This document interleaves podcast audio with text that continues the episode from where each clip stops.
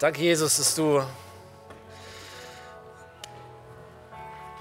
dass du gut bist, Herr, dass wir deine Güte spüren dürfen, dass wir es nicht nur lesen dürfen, nicht nur wissen dürfen, sondern dass wir es erleben. Jesus, Tag für Tag.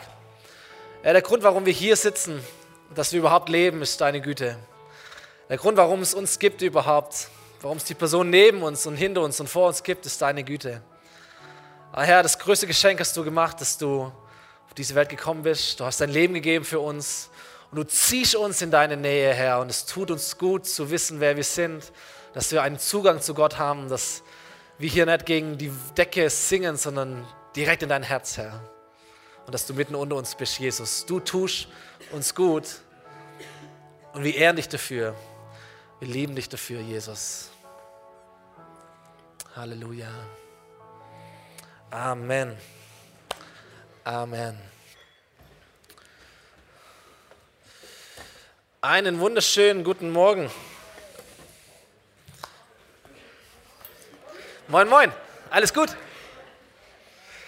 Super. Schön euch zu sehen. Ein neuer Monat, Februar, eine neue Predigtserie, die ich mit euch beginnen darf. Mein Name ist Stefan, ich bin Pastor in dieser Kirche und ich freue mich, mit euch zu starten in diesem Monat. Die Serie trägt den Titel Meine Kirche. Und äh, wir haben so eine kleine Tradition bei uns in der Gemeinde, dass wir immer irgendwann am Anfang des Jahres eine Serie platzieren. Man könnte sagen, der dreht ein bisschen sich um uns selber, ohne das zu negativ äh, aussprechen zu wollen. Es geht ein bisschen um uns als Gemeinde, um uns immer wieder vor Augen zu halten, ey, wer sind wir, was wollen wir, was tun wir. Und für all diejenigen unter uns, die sagen, ich bin schon lange in dieser Kirche, bin schon lange in dieser Gemeinde, mein Gebet ist es, dass, dass diese Serie dich neu inspiriert, okay, dass dich neu begeistert, dich in Gang setzt und dir gut tut. Und für all diejenigen, die uns so ein bisschen am Kennenlernen sind, die Gäste sind, die sich interessieren für die FOMI, äh, ist es mein Gebet, dass, dass diese Serie dir hilft, unser Herz zu verstehen, unsere Ziele zu verstehen. Und ich hoffe, dass das, was wir predigen, sich ein Stück weit mit den Eindrücken deckt, die du hast von uns, jetzt schon. Und dass es dir hilft, vielleicht sogar zu einer Entscheidung zu kommen, sagen, wow, das ist ein Ort, da möchte ich dabei sein. Das könnte meine Kirche sein oder meine Kirche werden. So, ich habe ein Bild mitgebracht von einem dreibeinigen Hocker. Ich glaube, jede Organisation, auch jede Familie, aber auch jede Kirche hat so drei Standbeine ähm, im besten Fall, auf die sie setzt. Das erste ist Vision und Ziel. Und wenn du hier in der Gemeinde bist, je nachdem wie lange, ich hoffe, jeder von euch ist schon irgendwie auf diesen Satz gestoßen, den wir als Vision ausgerufen haben. Wir sind hier, damit Menschen Gott finden. Kennt ihr das? Enttäuscht mich nicht. Wir sind hier, damit Menschen Gott finden. Irgendwie solltest du das schon mal gehört haben, wenn du hier äh, mit drin bist. Wir würden sagen, dass Menschen Gott finden, das hat mit vier Schritten zu tun. Ein Prozess, dass Menschen Jesus kennenlernen. Ein Prozess, dass Menschen im Haus Gottes ein Zuhause erleben. Dass Menschen sich selber mit einem anderen Blick sehen und sagen, wow, ich habe Potenzial und ich habe Wege, um dieses Potenzial auch zu entfalten und im Leben anderer Menschen einen Unterschied zu machen. Wenn es passiert, dann feiern wir, weil dann sagen wir, da ist ein Stück weit Vision erfüllt worden, darauf zielen wir ab. Das, das zweite Standbein einer Kirche ist eine Programmatik, ein Gemeindeprogramm. Will wir uns sagen, wir feiern Gottesdienste mit diesem einen Ziel, dass Menschen Jesus kennenlernen oder noch mehr kennenlernen. Wenn du heute hier rausgehst, dann ist es unser Gebet, dass wir sprechen jeden Sonntagmorgen als Team. Wir möchten, dass Menschen heute Gott kennenlernen und erleben und dass sie anders hier rausgehen, als sie hereingekommen sind. Wir, wir, wir bauen Lebensgruppen als kleine Orte von Zuhause, wo du dein Zuhause erleben kannst. Wir investieren uns in andere Menschen, um Potenzial zu entfalten. Wir, wir arbeiten an einem Kurs, der den Titel Nächste Schritte oder Next Steps haben wird, der Menschen Stück für Stück dorthin führen wird, ihr, ihr Inneres, ihr, ihre, ihr Design, ihr Potenzial zu entdecken und es zu entfalten. Und wir haben ein megamäßiges Mitarbeiterteam. Wir nennen es unser Dream Team. Und am Mittwoch feiern wir eine Party für dieses Team, äh, wo wir sagen, das sind die Menschen, die in kleinen oder auch an mehreren Stellen mitarbeiten und somit einen Unterschied machen im Leben von anderen Menschen. Das ist unser Programm und wir arbeiten daran, dass unser Gemeindeprogramm unseren Zielen dient. Und trotzdem merken wir es, es gibt etwas Drittes, das wir jetzt in diesen Wochen nochmal schärfen und stärken wollen. Und das nennt man Kultur. Kannst dazu auch Werte sagen, nach denen man sich ausrichtet. Oder du kannst sagen, es ist eine DNA, etwas, das wir in jeder, in jeder Veranstaltung, in jeder Zelle, in jedem Team, in, in den kleinsten Teilen unserer Kirche schmecken wollen, sehen wollen, erleben wollen. Oder du kannst sagen, das ist unser Style, unser Spirit oder was auch immer, der Geschmack unserer Kirche, wir sprechen von Kultur. Und Kultur ist, ist mega, mega wichtig. Immer gibt es eine Kultur übrigens. Es gibt keine Organisation, keine Kirche, wo es keine Kultur gibt. Es gibt immer eine Atmosphäre. Es gibt immer Werte, nach denen man sich ausrichtet.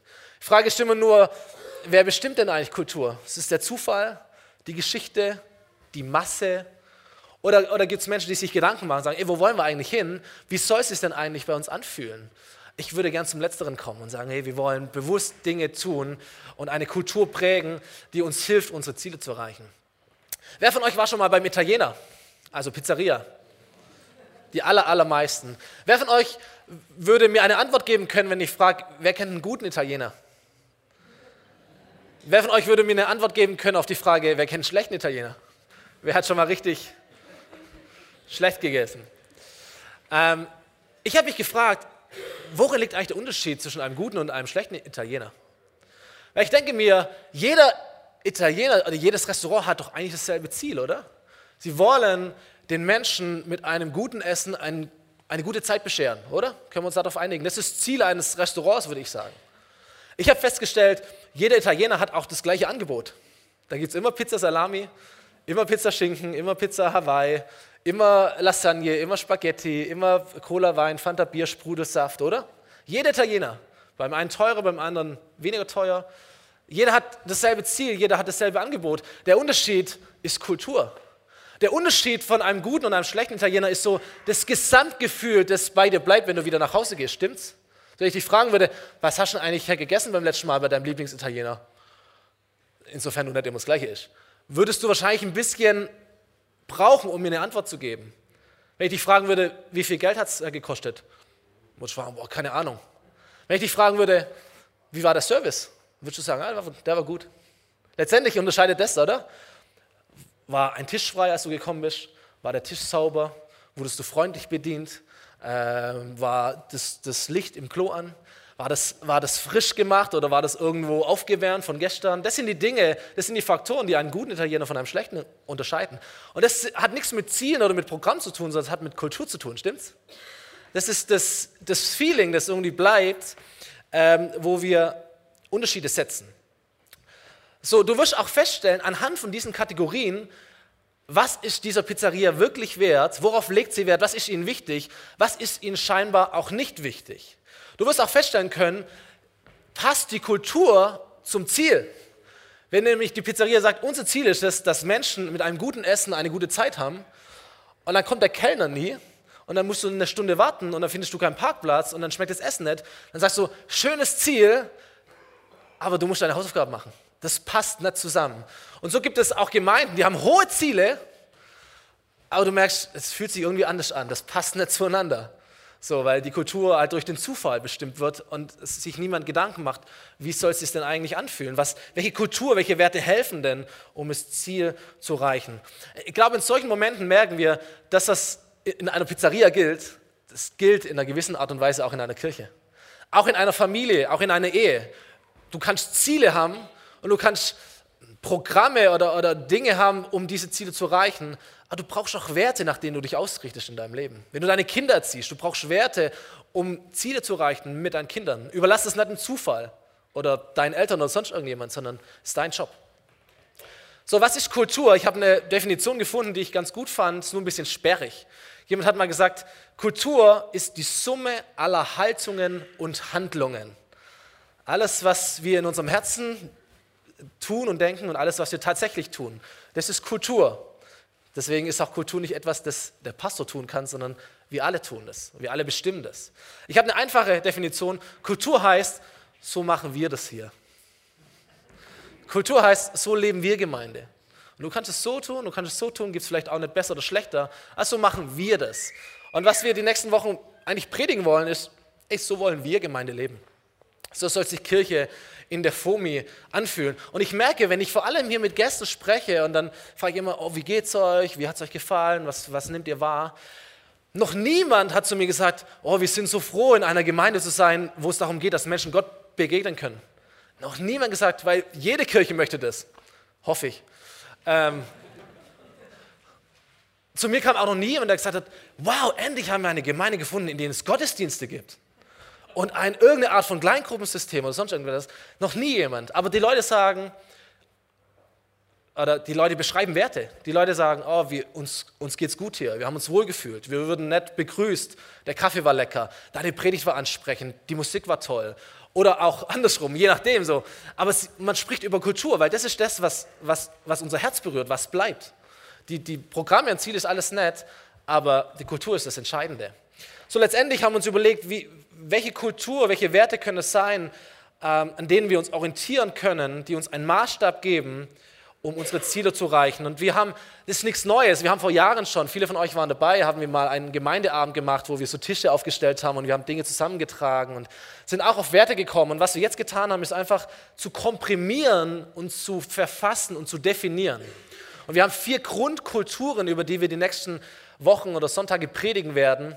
Und jede einzelne dieser Kultur steht wiederum für eine ganze Anzahl von Dingen, die wir darunter verstehen. Und da ist auch Open End, also da, da sind Dinge noch möglich, da kann man dazu tun, wegtun, das ist nicht in Stein gemeißelt. Aber wir wollen inspirieren, okay? Wir wollen euch mit hineinnehmen in den Herzschlag, den wir empfinden für diese Kirche. Und diese vier Werte sind folgende: Leidenschaft, Wertschätzung, Freude und Exzellenz. Und heute werde ich predigen über die Kultur der Leidenschaft. Wir haben es umschrieben mit dem Statement, wir leben begeistert von Gott. Ist das gut? Danke. Wir leben begeistert von Gott. Und ich habe so vier, vier, vier Statements, die ich so als Impuls hineingeben möchte. Äh, da gibt es noch viel, viel mehr, aber einfach ein bisschen was in Gang zu setzen. Erstens, eine begeisterte Gemeinde lebt mit der Hauptsache als Hauptsache. Okay, sag mal alle Hauptsache. Hauptsache, okay. Ein Text. Jemand kam einmal zu Jesus und sagt, Jesus, was ist die Hauptsache?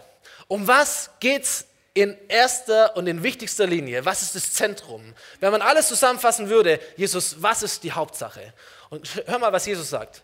Er sagt, du sollst den Herrn, deinen Gott, lieben von ganzem Herzen, mit ganzer Hingabe und mit deinem ganzen Verstand. Das ist das erste und wichtigste Gebot und ergänzt von mir für einen Christen und für eine Gemeinschaft von Christen, was wir unter Kirche verstehen. Das ist das erste und wichtigste Gebot. Deswegen glaube ich, das erste und das wichtigste, was unsere Kirche ausmachen soll, ist, dass wir voller Menschen sind, die in einer direkten und lebendigen Liebesbeziehung mit Gott leben.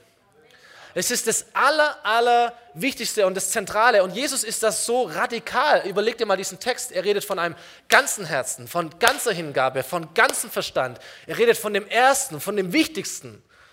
So, ich dachte mir, da gibt es gar nicht so arg viel mehr Spielraum, oder? Das ist eine sehr, sehr klare Message, die, die Jesus hier bringt und sagt, das Wichtigste, die Hauptsache ist, dass du den Herrn, deinen Gott liebst. Das steht da drin, du sollst dem Herrn, deinen Gott dienen mit deiner Zeit, und mit deinem Geld. Und du sollst in einem Team mitarbeiten. Und du sollst sonntags in eine Gemeinde gehen. Und all diese Dinge. Sind die wichtig? Definitiv. Ist es die Hauptsache? Nein, ist es nicht. Die Hauptsache ist, dass du leidenschaftlich dein Herz mit Gottes Herz verbindest und dass es begeistert für ihn schlägt. Eine, eine kurze Geschichte aus dem Lukasbuch im Neuen Testament. Jesus zog mit seinen Jüngern weiter und er kam in ein Dorf, wo er bei einer Frau aufgenommen wurde, die Martha hieß. Maria, ihre Schwester, setzte sich zu den Füßen von Jesus hin und hörte ihm aufmerksam zu. Martha aber war unentwegt mit der Bewirtung ihrer Gäste beschäftigt. Schließlich kam sie zu Jesus und fragte, Herr, siehst du denn nicht, dass meine Schwester mir die ganze Arbeit überlässt? Sag ihr doch, dass sie mir helfen soll. Doch Jesus antwortete ihr, Martha, du bist um so vieles besorgt und machst dir so viel Mühe, aber nur eins wieder so klar. Nur eins ist wirklich wichtig und gut. Und Maria hat sich für dieses eine entschieden. Und das kann ihr niemand mehr nehmen. Manchmal kommen Leute zu mir und sagen, oh, was ihr in Winnen denn alles macht, was ihr immer umbaut, was ihr immer alles tut und ständig habt ihr neue Bilder auf Facebook und ist ja Wahnsinn und es muss ja ganz toll sein. Und dann sage ich immer, ja, wir haben ein unglaubliches Team, wir sind eine sehr, sehr schaffige Gemeinde. So, ständig ist irgendwas am Wuseln, am Tun und am Machen und ganz viele tolle Mitarbeiter und so ist es auch. Aber ich möchte auch klar sagen, ihr Lieben, all unser Einsatz und all, unser Investment ist Gott nicht so wichtig wie unser Herz.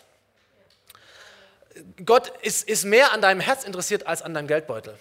Gott ist mehr interessiert an deinem Herzen, wie ob du, ob du beim Arbeitseinsatz dabei bist. So genial das ist und darfst du zukommen, aber es darf nicht auf Kosten deiner Herzensbeziehung zu Gott gehen. Das ist mega, mega wichtig. Das Wichtigste ist eine leidenschaftliche Beziehung zu deinem Gott. Weil du kannst in der Gemeinde ganz, ganz viele Dinge tun kannst den ganzen Tag in der Gemeinde beschäftigt sein und, und, und Dinge tun, aber wenn du das nicht aus, aus einer Beziehung zu Jesus heraus tust, was wird passieren? Du läufst irgendwann trocken, irgendwann leer. Vielleicht wird es religiös, traditionell, eng, äh, gesetzlich, all diese Dinge. Aber es muss aus einer lebendigen Beziehung mit Gott herauskommen. Ich mag diesen Spruch, Intimität ist alles. Intimität mit Jesus ist alles, was du brauchst.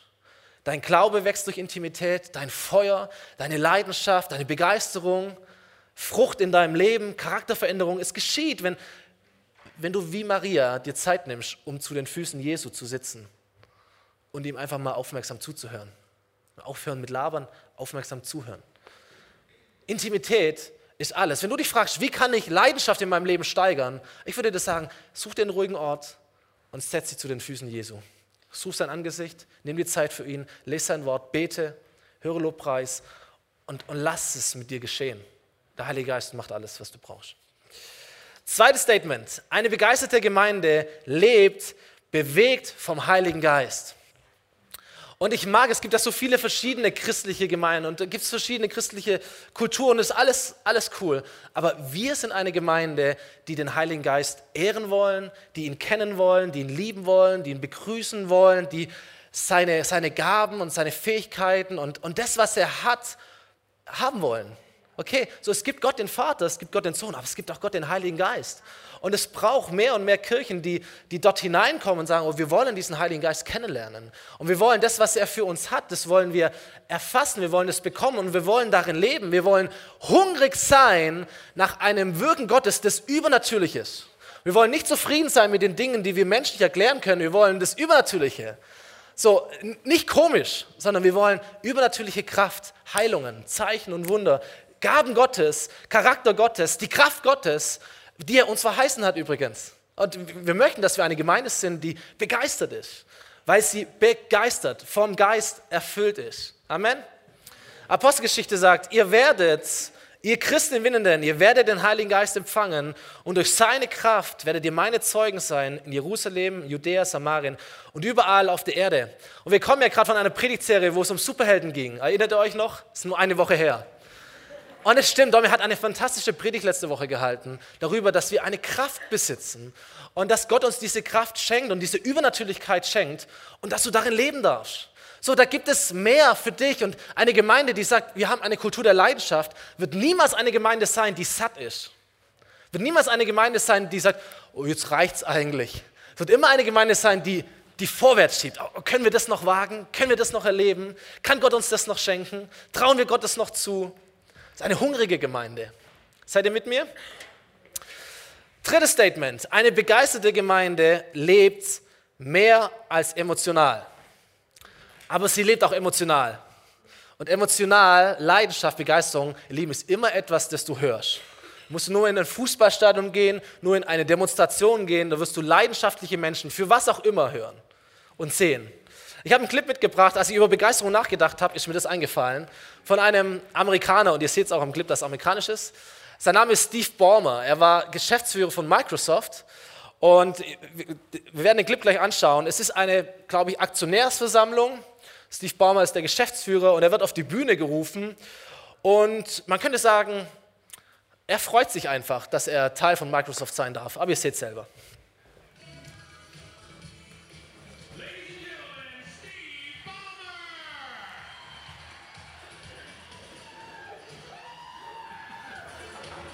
Acho bem.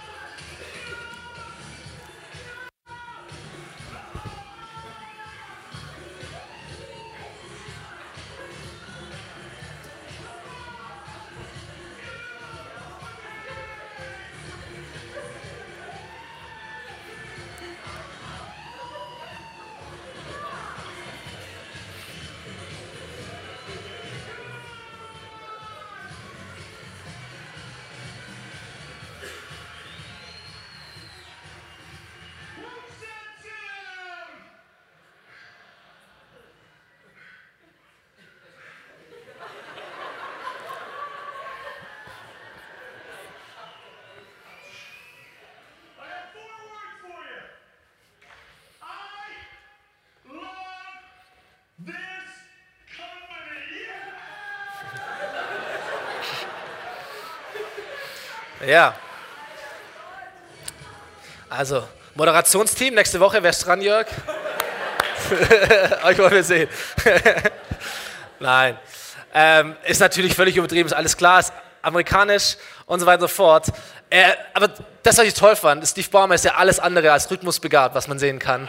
Er hat auch alles andere als die Figur eines Tänzers, was man auch schwer sehen kann. Ähm, aber da ist etwas in seinem Herzen, sagt, oh, ich liebe diese Firma, ich liebe es, Teil von dem zu sein, was hier passiert. Und ich dachte mir, oh, das ist eine Begeisterung, das ist eine Leidenschaft. Ich meine, was habe ich mit Microsoft zu tun? Ist mir eigentlich völlig wurscht. Aber da ist jemand, er, er brennt für die Sache, oder? Er, er ist begeistert darüber, was er erleben darf, an dem Ort, an dem er sein Leben investiert. So, jetzt müssen wir nicht alle rumrennen und so eine Show machen. Aber der Punkt ist auch der, wenn du für etwas Leidenschaft hast, es wird immer aus dir herausgehen. Es wird immer aus dir herausgehen. Ich rede oft mit Menschen über Dinge und merke, oh, da hast du Leidenschaft. Dann erzählen sie mir vom Fußball, dann erzählen sie mir vom Geschäft und was auch immer. Sagen, oh, du hast Leidenschaft. Dann reden wir über Glaubensdinge und plötzlich weiß man nicht mehr genau, was man sagen soll. Und dann merke ich, hey, der Punkt ist nicht der, dass du keine Leidenschaft in deinem Leben hast, sondern die Frage ist, wofür hast du eigentlich Leidenschaft? Wofür kannst du dich begeistern? Und, und, und wie kommt es, dass du für Dinge dich begeistern kannst, dich investieren kannst, alles weißt, aus dir raussprudelt und dann reden wir über Jesus und plötzlich weißt du nicht mehr genau, was du sagen sollst. So, der Punkt ist der, Leidenschaft ist immer etwas, das aus dir herausgeht, das auch hörbar ist, das auch laut ist, das auch sichtbar ist. Begeisterung sieht man. Siehst du an deinem Gesicht, an deinen Worten, an deinen Taten, an deinem Ausrasten, je nachdem. Aber der andere Punkt ist auch der, Leidenschaft ist nicht nur emotional, es ist viel mehr als emotional. Das ist die andere Seite. Ich habe mich gefragt, wo war der leidenschaftlichste Moment im Leben von Jesus? War, war, war er da, wo Jesus die Dämonen austreibt und es auch laut ist und alle schreien? Ist es der Moment, wo, Menschen, äh, wo Jesus ähm, Menschen heilt und gesund macht? Ist es der Moment, wo Jesus den ganzen Tag lang predigt und die Leute zu Tausenden zu ihm laufen? Und ich glaube, der leidenschaftlichste Moment Jesus sind nicht diese Dinge, sondern diese Momente ist vor allem der, der Moment am Kreuz. Ein sehr ruhiger Moment übrigens. Der Moment im Garten Gethsemane, wo es ganz leise ist, wo Jesus ganz allein ist, wo es an die Nieren geht, wo es hart auf hart geht, wo, wo Jesus stirbt, wo er Opfer bringt. Leidenschaft. Es kommt von Leiden. So, eine begeisterte Kirche, ja, die ist emotional, die, die ist laut, aber die, die ist vor allem voller Menschen, die bereit sind, auch Dinge zu investieren, zu leiden, wenn es hart auf hart kommt, durchzuhalten. Ein, ein, ein leidenschaftlicher Lobpreis ist, ist nicht der, der auf der Bühne steht, sondern ist der, der, der pünktlich kommt, der, der um halb noch hier ist, der sich vorbereitet hat, der sein Zeug gepackt hat, der sagt, okay, das kostet mich Zeit, aber ich, ich bin leidenschaftlich in dem, was ich tue.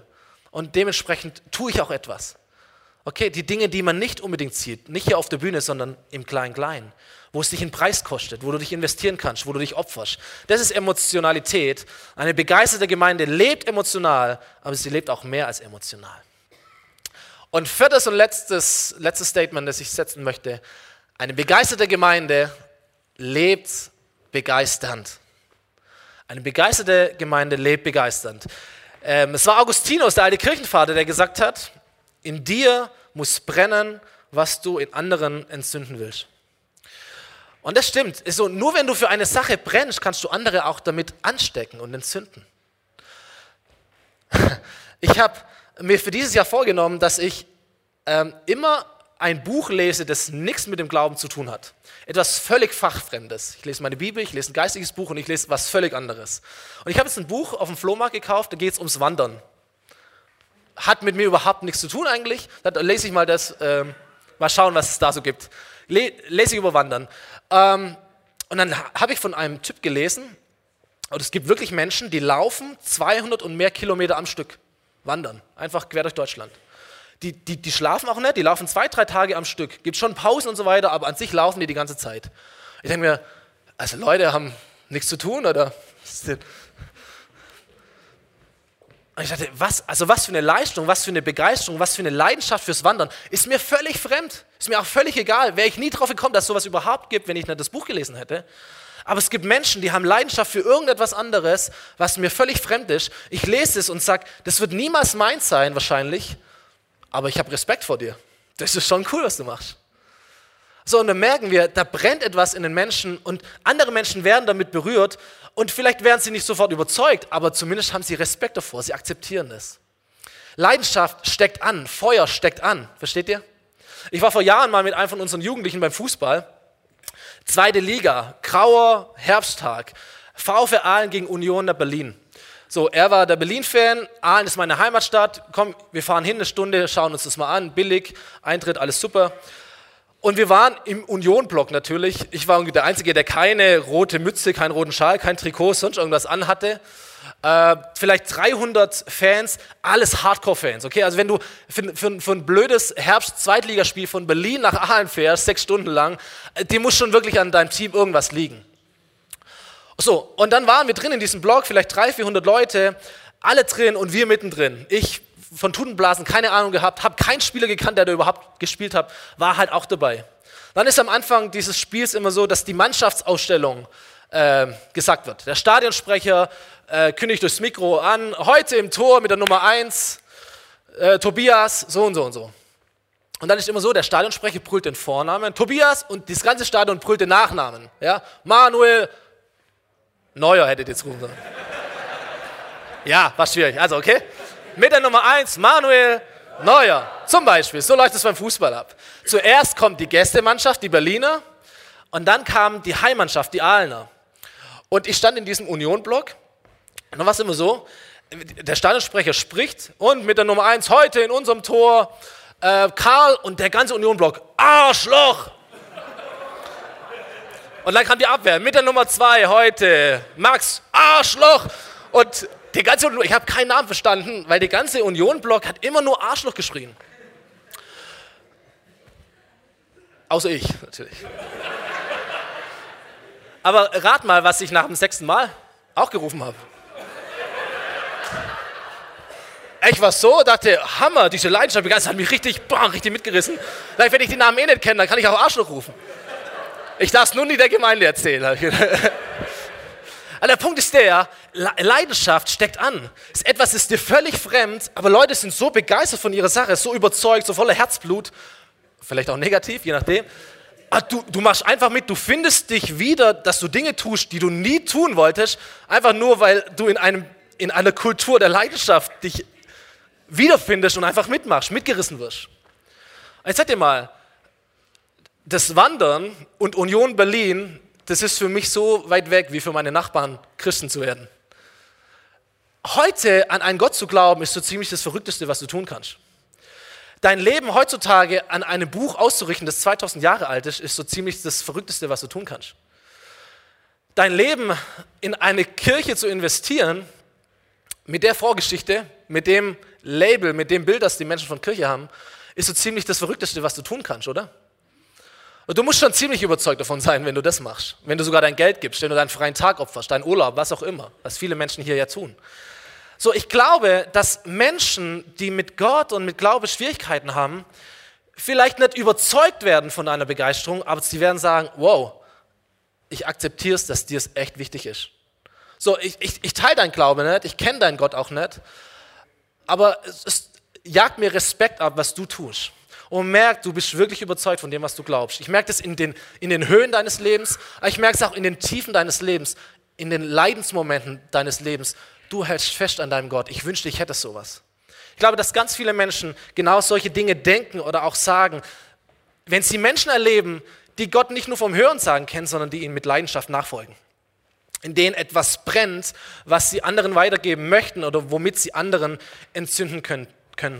Ich glaube, keine Kirche ist attraktiv oder ist so attraktiv wie eine Kirche voller Menschen, die leidenschaftlich Jesus lieben.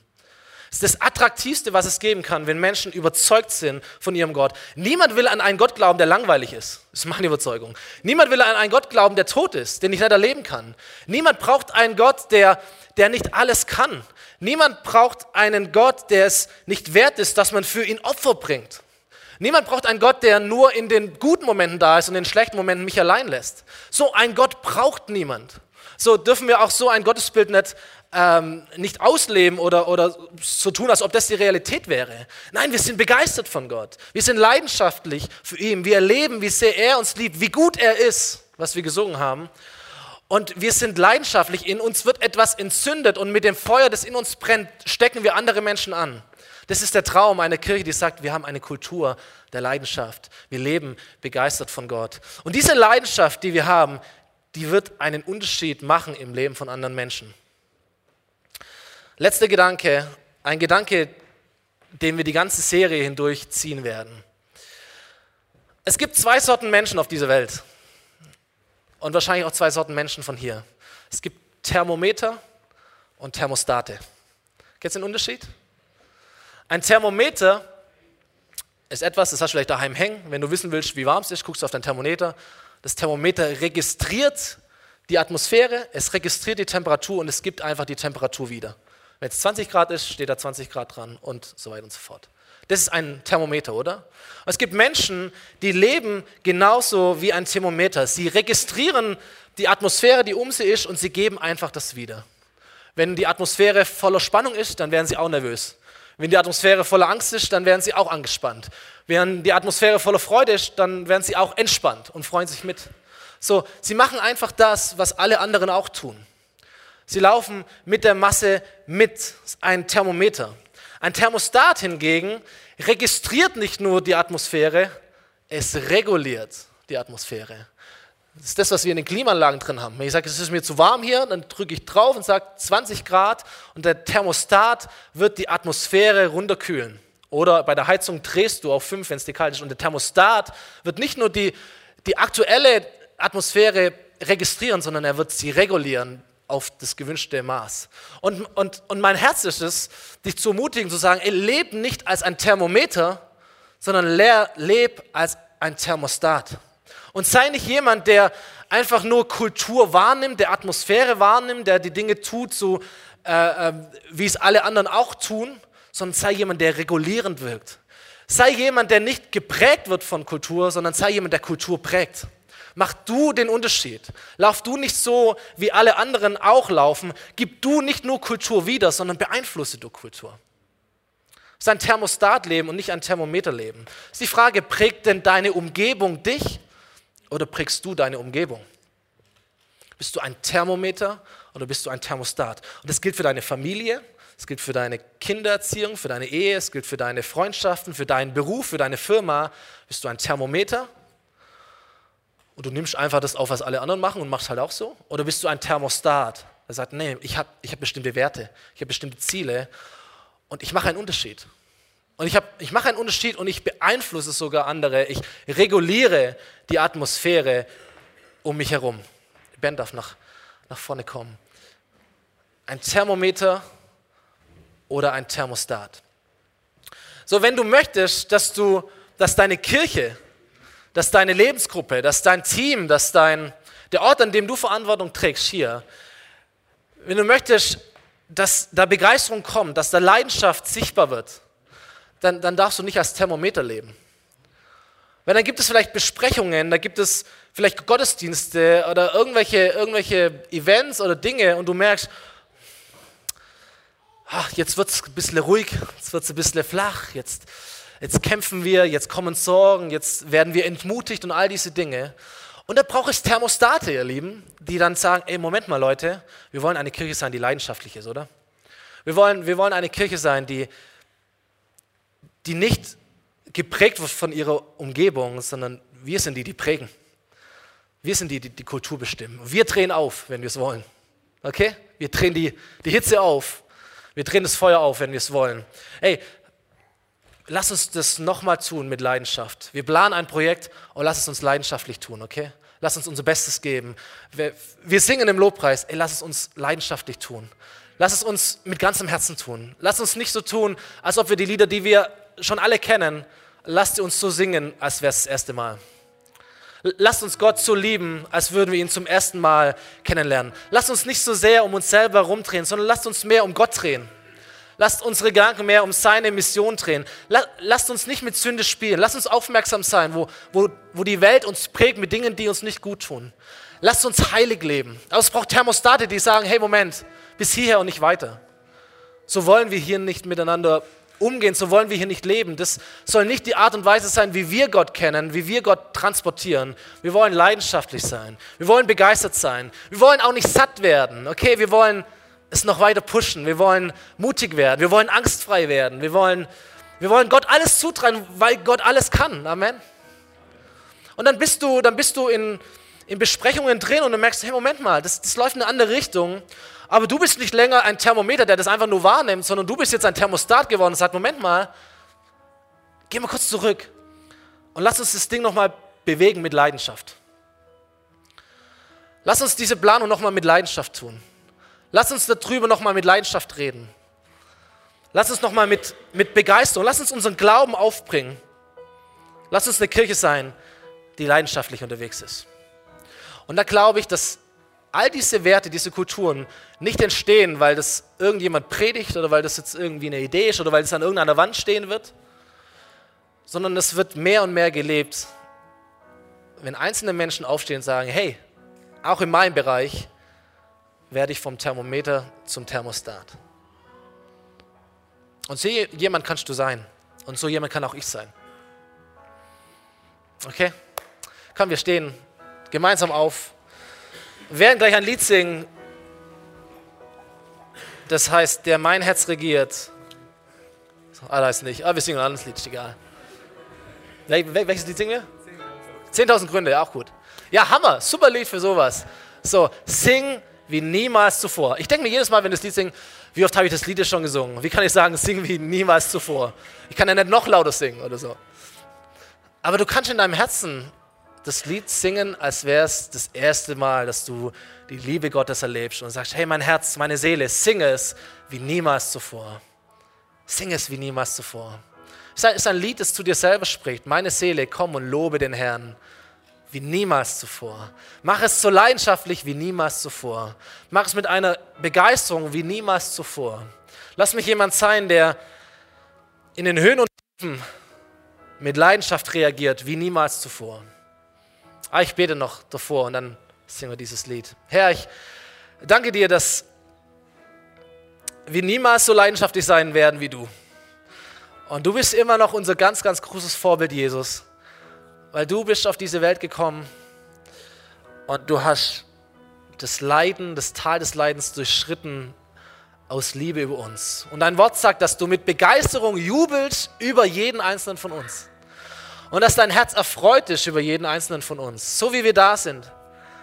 Begeisterung, Jubel im Himmel, Freude, Enthusiasmus in deinem Reich. Und Herr, wir, wir, wir beten darum, dass wir ein Stück weit mehr Kirche sind, die ein Abbild des Himmels darstellt. Eine Kirche voller Leidenschaft, eine Kirche voller Begeisterung, eine Kirche, in der dein Heiliger Geist sich bewegen darf, Dinge anstoßen darf, korrigieren darf, ermahnen und ermutigen darf, wie er es möchte. Wir beten darum, dass wir, dass wir Menschen sind, die dich lieben von ganzem Herzen, mit ganzer Hingabe, mit unserem ganzen Verstand, mit Emotionen, aber auch mit unserem Denken. In den lauten Momenten und in den ruhigen Momenten. Und Herr, wir beten darum, dass wir Menschen sind, die sich immer wieder zu deinen Füßen setzen und die dir aufmerksam zuhören. Und wir beten darum, dass wir Menschen sind, die, die zu dieser Quelle von Leidenschaft kommen. Das ist deine Gegenwart, Jesus. Hammer. Hey, wenn du hier bist und du sagst, das ist das, was ich mehr möchte in meinem Leben, streck dich mit mir aus, deinem Gott entgegen. Mehr Leidenschaft, mehr Begeisterung für Jesus. Mehr Herzblut für ihn. Wo sind die Menschen? Wo sind die Thermostate? Ich möchte aufdrehen. Es soll wärmer werden in meiner Umgebung. Das Feuer Gottes soll brennen, da wo ich bin. Und ich mache einen Unterschied. Ich möchte nicht nur registrieren, ich möchte regulieren. Herr, du siehst unsere erhobenen Hände, leere Hände. Jesus, füll du sie mit deinem Feuer und mit deinem Heiligen Geist, tu es jetzt, Herr. Halleluja. Tu es jetzt, Jesus.